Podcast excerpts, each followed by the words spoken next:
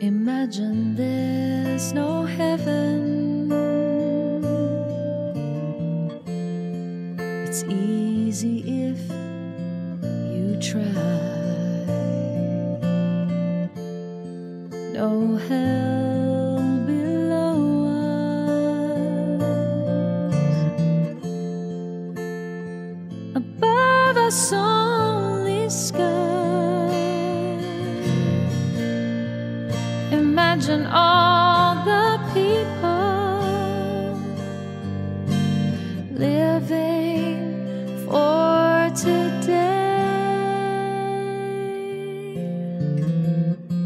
Welcome. My name is Anne Wilson, and it's my pleasure to host the Emerge Australia podcast series, in which we speak to people impacted by and associated with MECFS and long COVID. We acknowledge the traditional owners of the lands on which we meet and pay our respects to elders, past, present, emerging, and anyone listening today. If we focus for a moment on John Lennon's iconic song, Imagine, I wonder if we can imagine a world where there is no discrimination or stigma, a world where the voices of those suffering invisibly in silence are heard, seen, and addressed, a world where we have a cure for MECFS or at the very least a biomarker or diagnostic test. Imagine all the people. Today, we talk with Lynn Harris, who has been caring for her eldest son, Dan, for over three years. He has just turned 34. Prior to being a carer for Dan, Lynn was a full time junior primary school teacher. She taught six year old children how to read. Mother of two to Dan and Mitch, Lynn has needed to transform her life to deliver the required 24 7 nursing home care as ordered by Dan's medical team. Dan should be at the peak of his working life, building wealth and raising a family, but he's unable to do any of these things. In fact, he's unable to do anything for himself. But I'll let Lynn tell us about Dan's journey and the impact this has had on her life and that of her family. Lynn, thank you so much for taking the time to talk with us today. It's an absolute honour to have you with us. Thanks, Anne. Thanks for inviting me. Um, and sorry, I get a little bit emotional just even imagining if Dan was well. Um, it's tough. It's a tough gig. It's. Um, I read an article yesterday where someone said um, there's no score on suffering. If someone's saying they're suffering, then they are and witness Dan's suffering on a daily basis is um, it's eroding. Um, it's really tough. I can't begin to imagine. I know that we've spoken before in times of crisis. Um, you know, I can't begin to imagine just how tough it is for you as a mother in particular. Um, perhaps you could start by telling us a little bit about you. Um, well, my friends call me a delusional optimist, and I'm I'm starting to lose my um, ever-present optimism. It it's has been eroded a bit because um, of Dan's illness and witnessing that and the whole kit and caboodle that goes with caring for someone who has an illness that isn't widely recognised and accepted and has quite a bit of stigma attached to it. So I feel like I'm forever telling this story to try and make people aware, but because he's so unwell, he is invisible. he can't tell his story and would probably prefer not to, but because he's a very private person. But I feel it needs to be told because I'm sure there's lots and lots and lots of Dans out there that are being cared for by family members or loved ones, and they can't advocate for themselves. They can't say, um, we need help. We actually need someone to look into this illness and help us because it doesn't get better. I heard Jane say something about our journey yesterday, and I thought, you know, it's not really a journey, it's just like an, a loop. We just go round and round in circles. A journey implies that there's a beginning and an end destination, whereas I feel like we're just going round in circles or marking time because not much changes. And if it does, um, it just seems to get worse, not better. There are no good days with Dan. There are days that are just less worse. yeah. You know, it's. I just think he's the most courageous person I've ever met. Because he um he just keeps waking up he keeps um i don't know how he's not insane i actually read a paper last night about psychosis um, and ME/CFS because of the low sensory environment that very severe patients are in. And he is in a very low stimulus environment. He has he wears an eye mask, he wears earplugs, and his room is dark. We are very quiet in the house. In fact, most of our days are outside or across the other side of the house. I usually cook outside um, because the smell can upset Dan. Um, so that worries me that he's, although he did write a note a few months ago saying, I really am losing my mind. How, so, how sorry for you as a mother to get that note because I know he's written other notes to you yeah. that been unbelievably traumatic for you to read. Um, tell us how you cope with that. I'm not sure that I do, Anne. I'm really not sure that I cope um, at all. Um, there's nothing I can do. I cannot comfort him with words. I cannot hug him. He can't tolerate being spoken to. He can't tolerate being touched. And if I went to touch him and he didn't initiated at first, that would alarm him. And any alarm raises his heart rate and pushes him over that uh, limit of energy that he's got, that little tiny envelope of energy that he's got. So that could possibly cause a crash. And with each crash, when the crash has subsided, that functional baseline just seems a smidgen lower, a smidgen lower. So I never want to tempt fate and think things can't get any worse because with ME, they can and they do just keep getting worse. And that's the thing that amazes me when we started this a few years ago is that no one said, hang on, you guys, this is what can happen. So to try and ameliorate that or try and halt it this is what we'll do.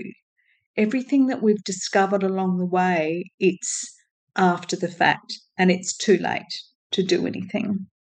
So, can you tell me and tell the listeners, because your story is going to be unbelievably compelling to those people listening to this podcast, where did it all begin for Dan with his loot, as you put it, of ME/CFS? Um, well, he was an adult and he was traveling with his fiance, and they were on the East Coast, and he was practicing MMA at a gym and got a knock to the head and possibly a slight concussion. And he rang me a couple of days later and he said, Mum, you know, this is what happened.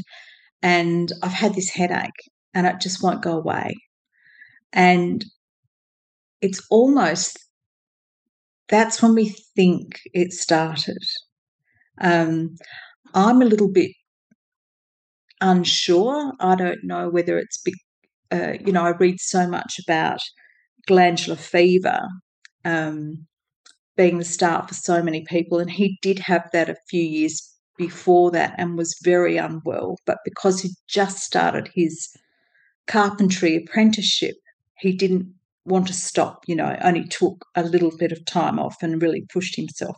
So I don't know whether it's because, you know, the Epstein Barr virus is like a stealth pathogen and hides in your body and it's almost opportunistic and when you're run down it leaps out and mm. takes over again. So I don't know whether, you know, it was a bit of that or whether the knock to the head was just the final insult and just started a cascade of these symptoms that never seem to right themselves. So, all of those things of sunshine and fresh air and exercise um, were just the worst things for Dan, and he just became progressively more ill.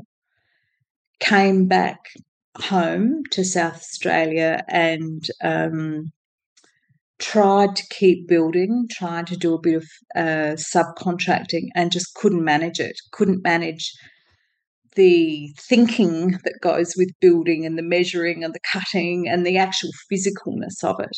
Um, so had to stop work, gradually sold off all his belongings, and um, we bought a house for him and his partner to live in so that he didn't have to um, put up with rent inspections and things like that. Um, and he just got it was just like a slow deterioration. And then in about 2019, it's like he fell off a cliff.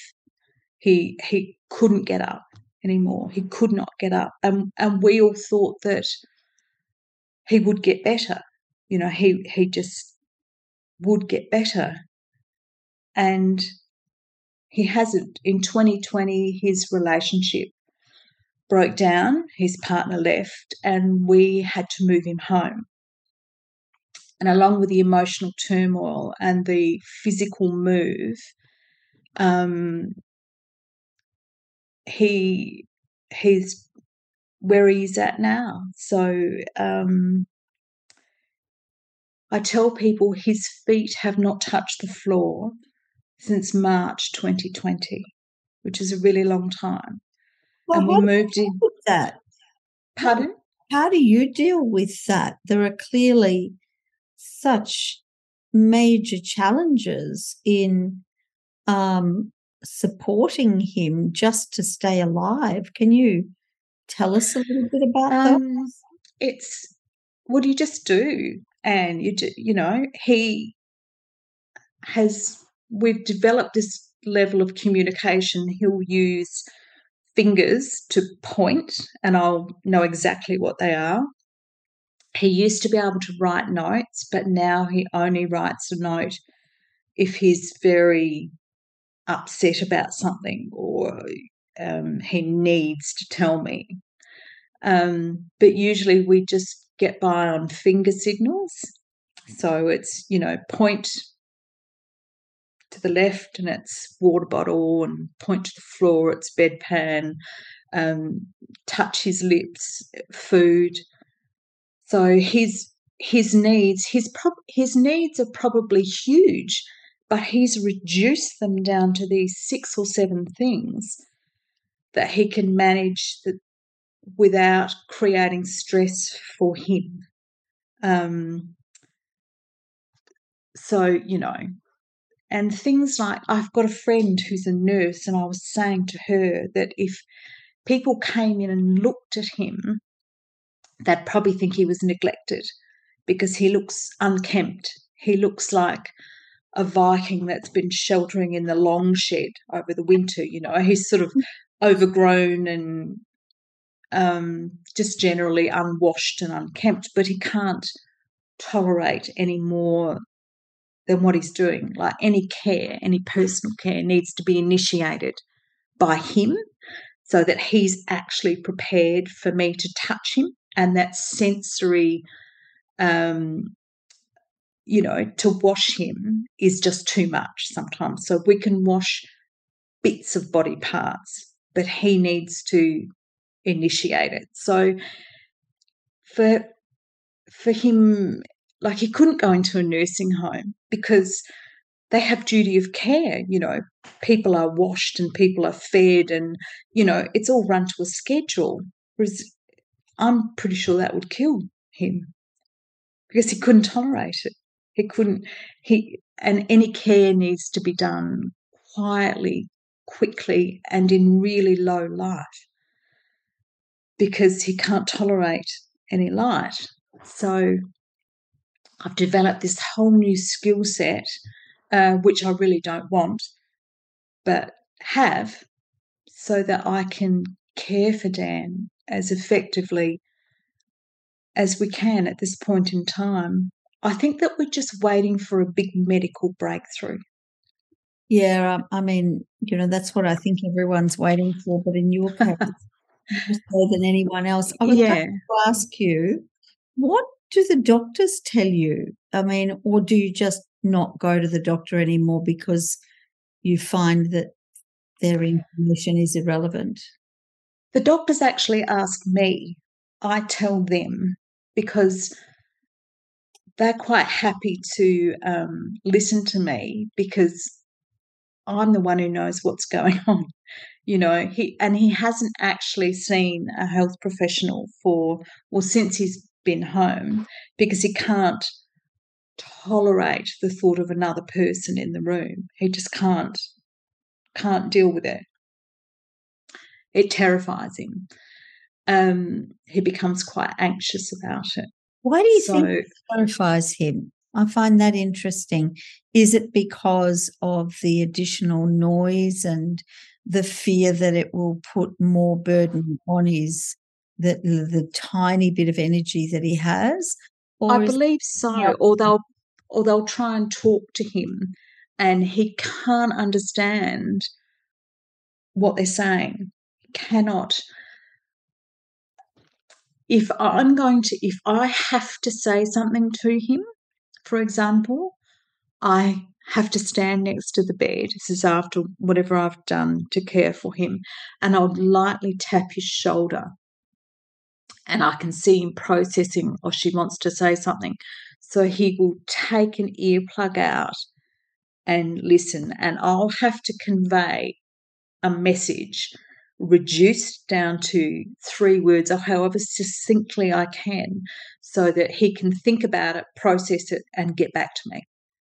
You know, so the thought of a doctor coming in and even saying, Hi, Dan, let me do this, blah, blah, blah, this is, it just overwhelms him.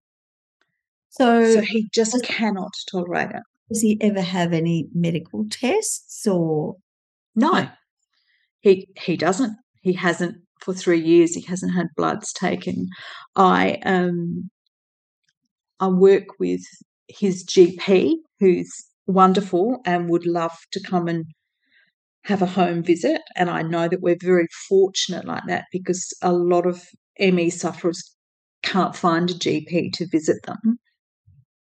I also have um, Skype meetings with his rheumatologist who's based in the um, nearest capital city in Adelaide. And he's great because he's quite knowledgeable about ME/CFS. So every two months he touches base. And even if it's for us just to wring our hands and say, no, nothing's changed, but just to monitor what's going on, I guess, and just to make us feel that we haven't been completely abandoned by the medical profession. so so I can't imagine what, what's the impact on the rest of your family? What what's the impact on you as a mother? Um, you know, Tell us a little bit about you and what this is all doing to you and what kind of support you get for you. Well, as Dan's world has shrunk, our world has shrunk because with Dan's buzzer, this is the most effective one we've found. Um, it works 50 meters away from him. So I can go 50 meters and I carry this little white box with me everywhere. It's like it's attached um, by an invisible rubber band. And because he can buzz at any time um, because he needs help. So my world has shrunk. And before we got a dog a year ago, um, I didn't leave home at all, probably once a month to go into town. Um, and that was mainly because of the pandemic and we didn't want to expose ourselves. We were shielding. Dan's not vaccinated. My husband and I are, but we were just kind of shielding.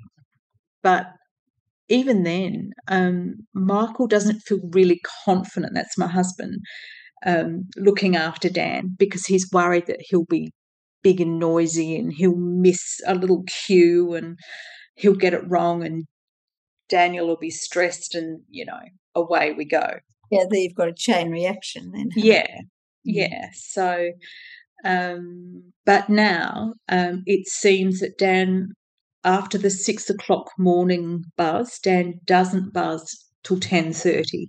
So in that little window of time, if I've got any appointments, that's when I book them for. That's when I walk the dog.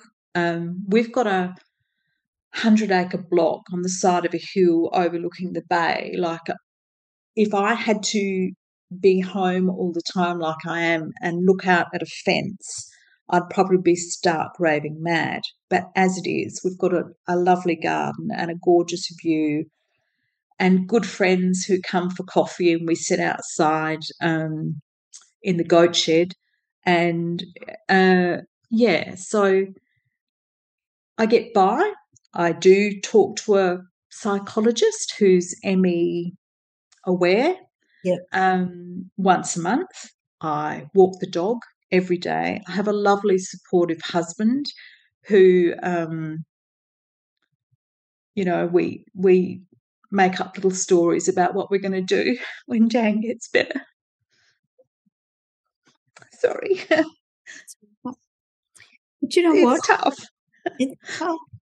But you've got mm. to make up those stories because somehow you've got to still dream um, and they're important for your emotional well-being um, and uh, i just honestly can't imagine how tough and to add to your woes i think you had fires in your area yeah we did in um 16th of february this year we had a fire that burnt up to within 10 meters of the front deck of the house. And that was pretty scary because um, we couldn't leave.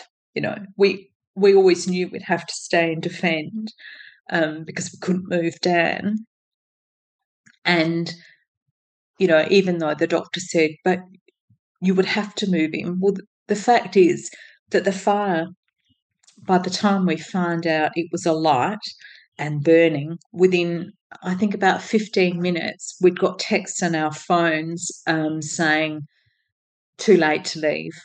So even if even if our plan was to evacuate Dan, we couldn't have. There was no time. Luckily we've got it. Oh, you just have to excuse me. Did you hear that? Did you hear that buzz? Yeah. yeah I'll be did. back. No problem. You right? Yep. Yep. Oh good. Cool. So where were we? The fires. Yeah, terrifying. I, I can't begin to believe how, you know, dreadfully afraid you must have been or challenged you must have been at that time, knowing you couldn't move Dan. You know, if those fires had come onto your house, I mean, you would have all faced being caught up in the fire. That must have been so. Uh, yes, it was probably it was very scary at the time, and it's it's even scarier after the fact because you can think of all the what ifs. Yeah, that's right.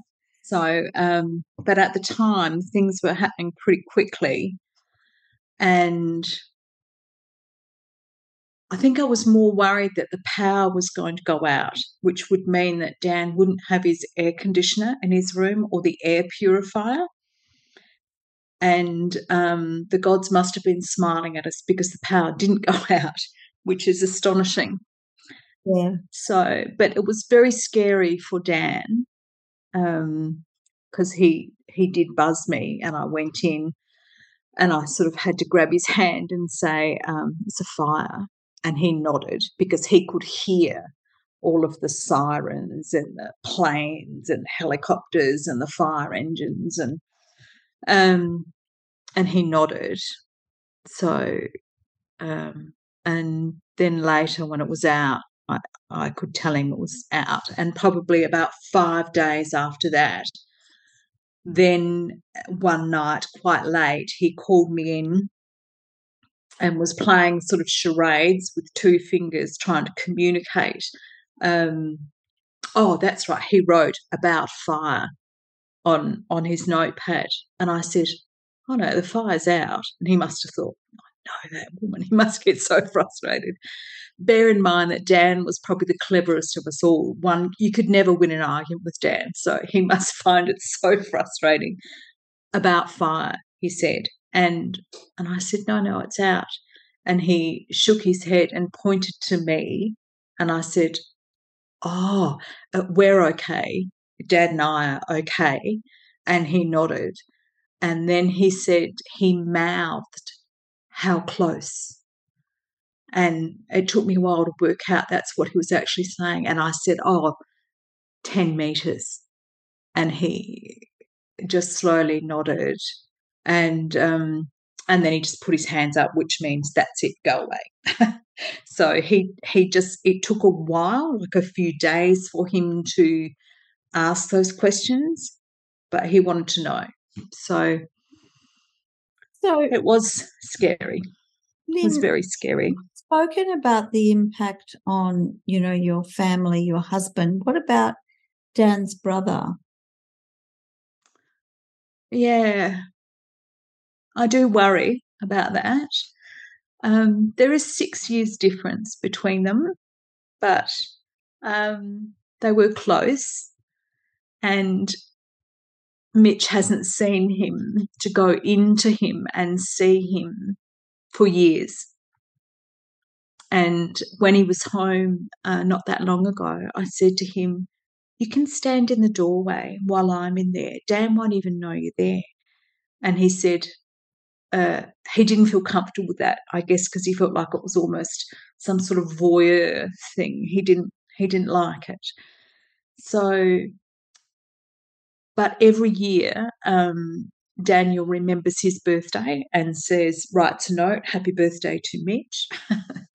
and we didn't know how he was keeping track of the days. Um, I still don't really know how he keeps track of the days, but he does. And I guess that gives him an anchor.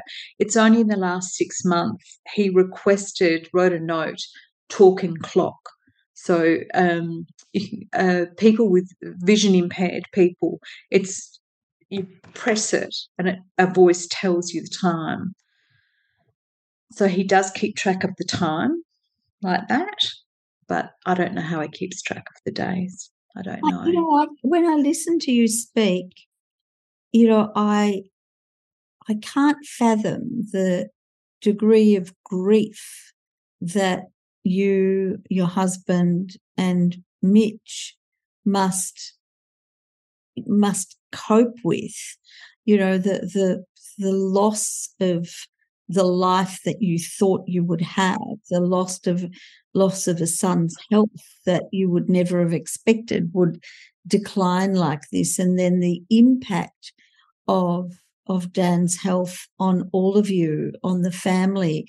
The sense of isolation, despite the fact that you talk about your friends coming up. I just, the grief must be so intense, and yet you strike me as someone who's got great resilience. You know, um, you said before you don't know whether you're optimistic, but I hear you speak. Delusionally optimistic.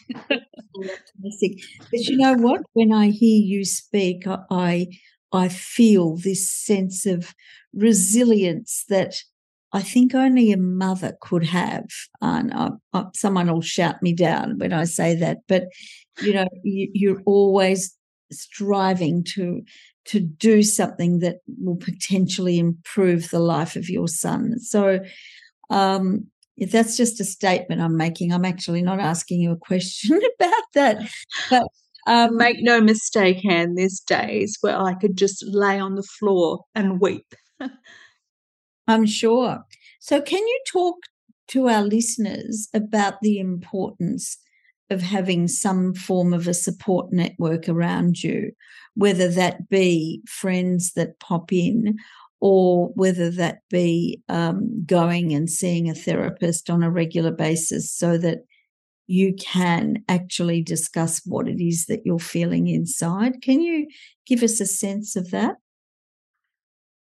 It's huge. It's huge. I if I couldn't talk to my husband and my friends and send them articles. I feel that that's all I do talk about is MECFS. And it's it's taken over our lives. It's not like I read about these people who can sort of detach themselves from it, but it's it's so much a part of us now. And because not not to any way undermine the suffering that people go through, but I feel like I'm part of it as well. You know, I'm the part that can talk and say, help, help, you know, I'm we're drowning, not waving. you need to listen. You really need to listen. But so I talk to everyone about it. I read as much as I can about it. And I've got a dog. And honestly, he was a rescue, but I think he rescued me because honestly, I like dogs more than some people I know. So um, he's just lovely. Oh, that's just so beautiful. So, just a couple of final questions. What do you what do you believe needs to be done to bring about change for people and carers of those with ME/CFS and long COVID? I mean, this is really, you know, a question that's targeting government investment. But, you know, from your perspective as a carer, it definitely needs to be more than half a page in the medical curriculum. I did ask um, the GPs um, he had a medical student with him one day, and I said, Did you learn about this in medical school? And she said, Half a page. And I thought, hmm. So I think that in the medical curriculum, it needs to be much more post viral illnesses. Yeah. I believe that a quicker diagnosis would be much better. And I believe that when you are diagnosed, because it is a chronic illness. I really wish that Dan had been diagnosed and sent straight away to a cardiologist and a definite recommendation to see a therapist or a psychologist or someone who can give them coping strategies because the sensory deprivation and isolation that he experiences, I don't know how he's doing it. I don't know what um, strategies he's got. Like, I think that we all could do with some more. So, the education for GPs, just the raising general awareness. I've got two nurses in the family who'd never heard of this before. Now, as far as I can see, it, ME/CFS was declared a disease, wasn't it, by the World Health Organization 60 years ago. And 60 years later, all they're saying is to rest. Oh, for goodness sakes, surely, surely we can come up with something therapeutic better than that, surely.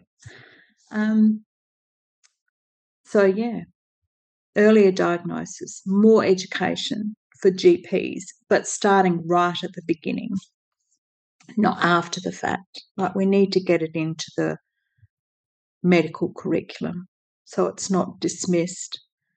Um, and just all the allied health, just explaining to um, to so many people Dan's situation and you know having to move past that.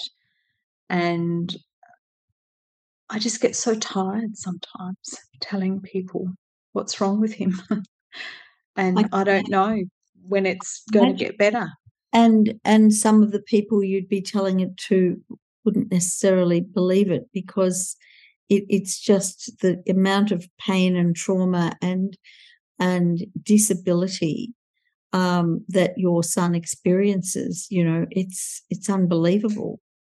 And I know from previous conversations, you know, sometimes he feels like giving up, doesn't he? Yes. A couple of months ago, he was really, really down. I suggested to him you know work so whenever something has to be suggested to dan it creates angst for me because i have to try and work out a really good time to suggest it i have to um, shorten it down condense this message down into three or four words and have to choose my time to convey this message this was a message about retrialing a um, a drug that he had trialed before and it didn't agree with him. And he, um, so I said it, and he put his hands up like, "No, that's it, go away." So I went away, and then he called me back in about twenty minutes later. He'd written a note, and he said, "I'm not interested in trying anything anymore. I just want to die." If I can't take my mask off and if I can't get out of bed, I just want to die. In South Australia, we've just at the beginning of the year um, passed um, VAD, like the euthanasia laws. And Michael and I, my husband and I, talked about it and said, if Dan knew about that, he he would want to do it. He would want to do it, no question. But the thing is, he wouldn't um, qualify because his is a term. It's not a terminal illness; it's a chronic illness, and he's not going to die within six or twelve months. But there's studies out there that show that his quality of life is worse than someone with end stage AIDS or stage four cancer. So even with um, these VAD laws, he, you know, he's exempt from them too. So, yes, if he had the means and the opportunity, there is no question in my mind that he um, would commit suicide. But you see, he's he's too sick and he doesn't have the opportunity or the means.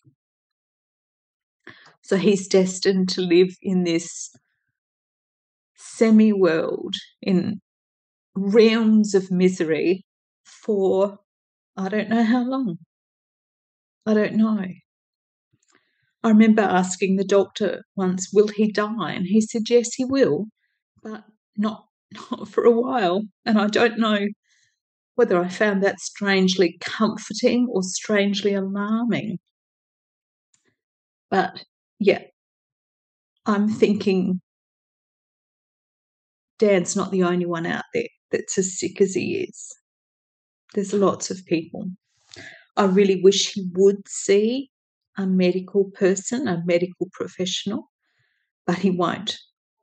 And if I insisted and brought someone in, then he wouldn't trust me.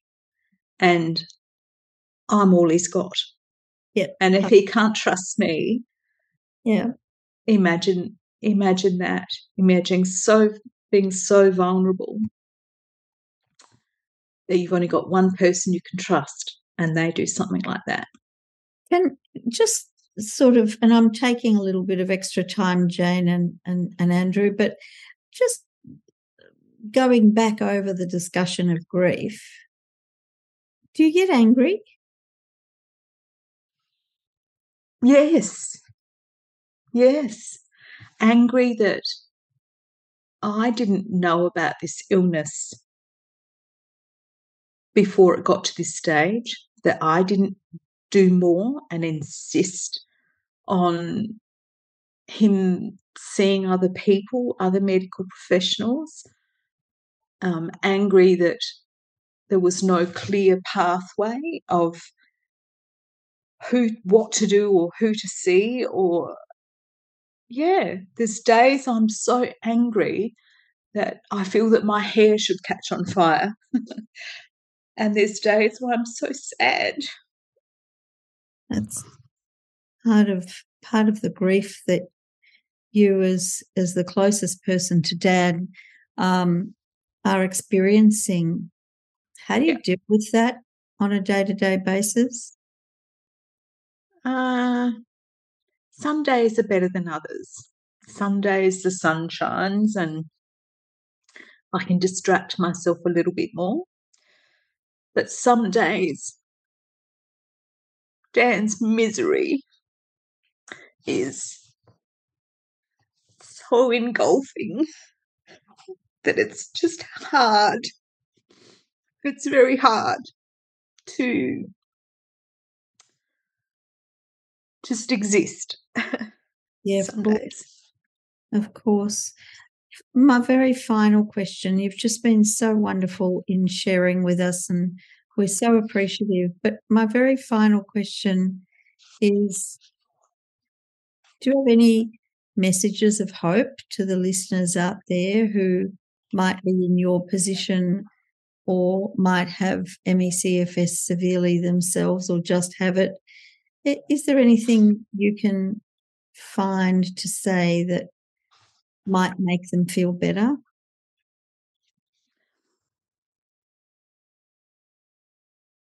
There's much more awareness now than there was even four or five years ago. Much, much more awareness.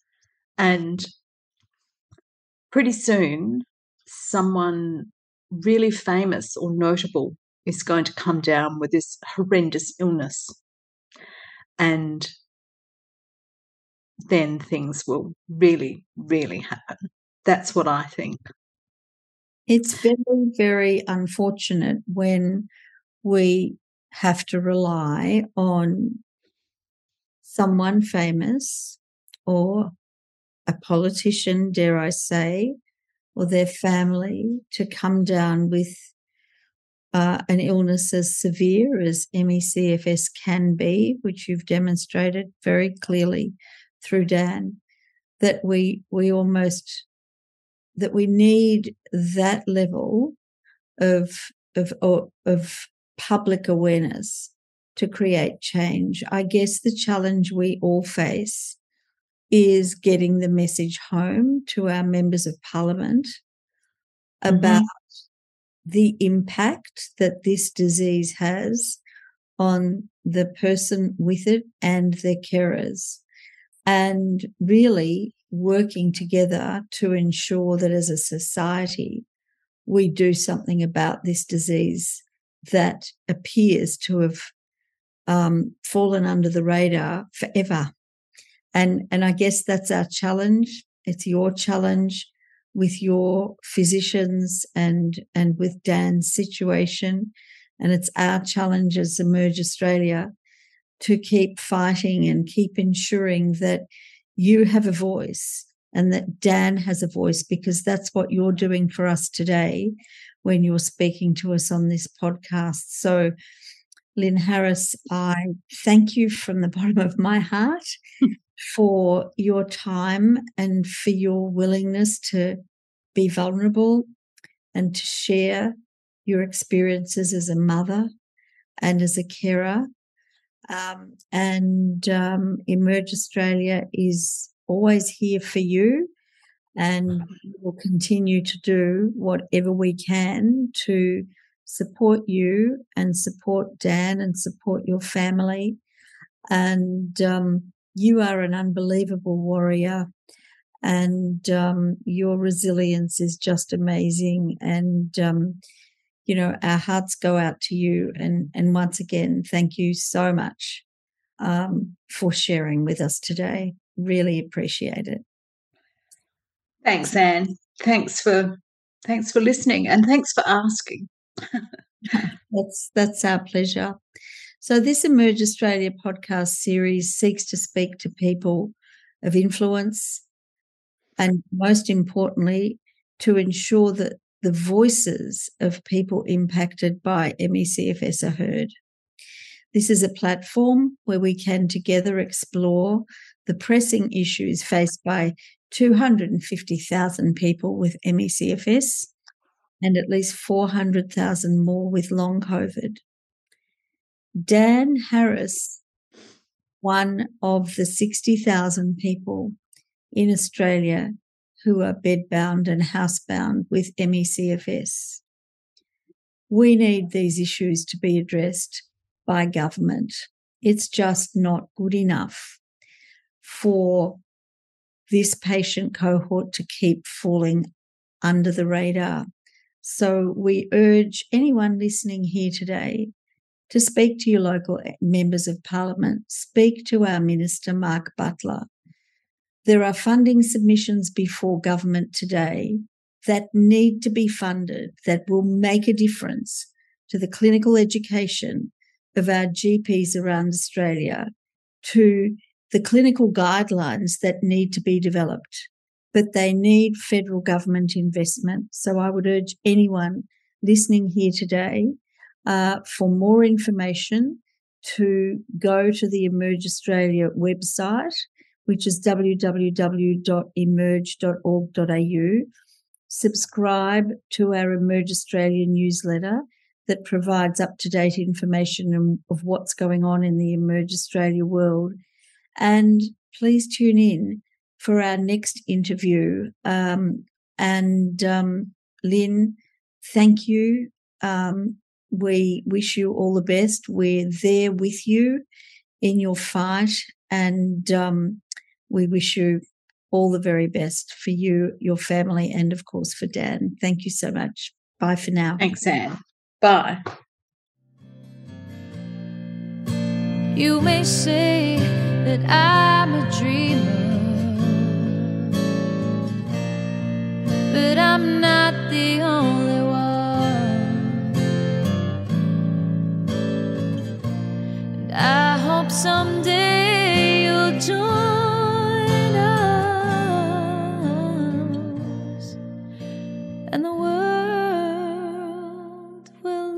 this one.